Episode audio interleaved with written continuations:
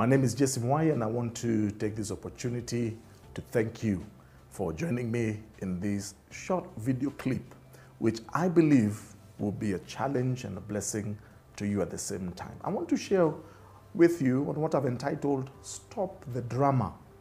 Stop the Drama. I think you've heard many times people being referred to as drama queen or drama king to refer to one thing or the other, that somebody's life is full of drama. And I want to just uh, challenge you because sometimes there's just way too much drama in our lives. There's a story that is recorded for us in Genesis chapter 16, the genesis of two women. And uh, one of those women is uh, Sarah, who was Abraham's wife, and another woman who was an Egyptian by the name of Hagar. And Hagar was a maid servant in the household of Abraham. And I think you know the story because Sarah did not have children. And of course, desired to have children, and she was, she was much advanced in years, although God had already promised that He would bless them with a son. But uh, because of their impatience, uh, they went ahead, and uh, Sarah went ahead and proposed that her husband should take Hagar as a, as a wife, and probably she would be able to build a family through Hagar.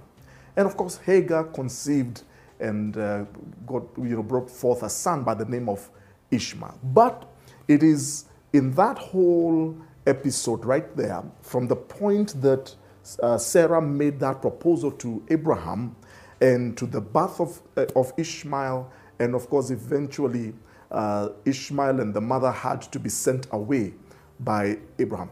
A lot of drama followed, so much so and you know, when we talk about drama, it was drama that does not make sense. Uh, because when Hagar discovered that she was pregnant, she began to despise Sarah, her mistress. And Sarah, instead of taking responsibility, goes to her husband and begins complaining and, and, and, and so much drama. And Hagar, on the other hand, the next thing she takes is the son and they take off into the wilderness and meets an angel. The angel sends her back. And then when the, when, um, uh, when the boys had grown up now, of course, by this time, uh, Isaac had been born to Sarah. And there's so much drama in the whole story. But my point for us to consider for us is because there's so many of us, and I hope you're not one of them. You know, people who are full of drama. Nothing makes sense. Nothing is sensible around you.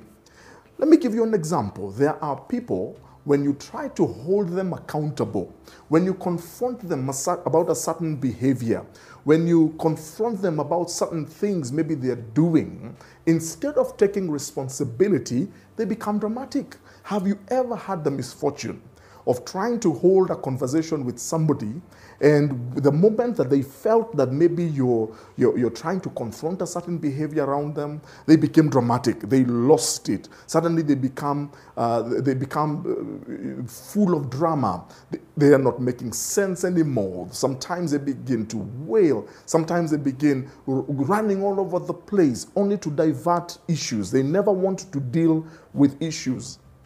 They never want to deal with, with what is wrong. Uh, and, and that is drama. You're being dramatic. You never take responsibility for your life.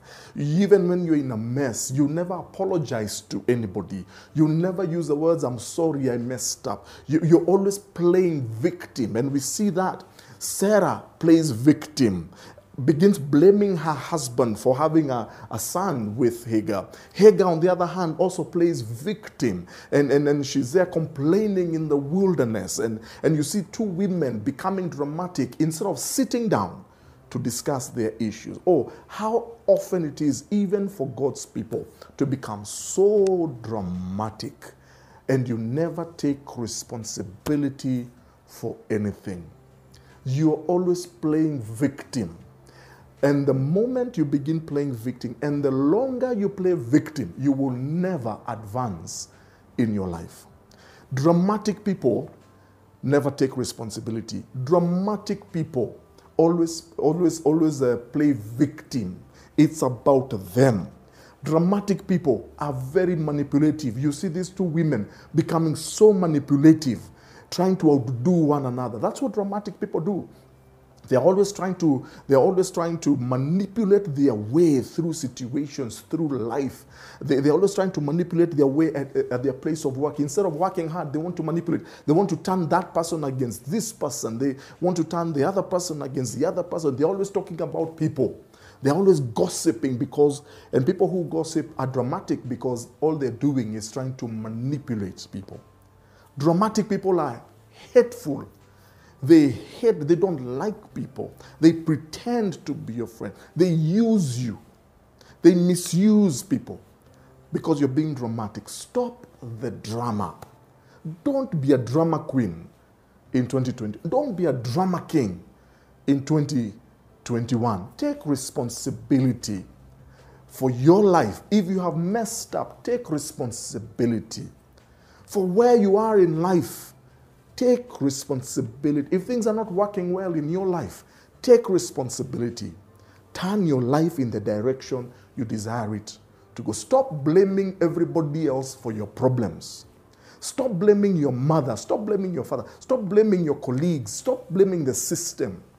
Stop blaming the economy. Stop blaming everyone except you. You're being dramatic.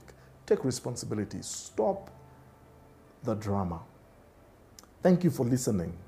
And I hope that in 2021, you will take responsibility over your life. May the Lord bless you.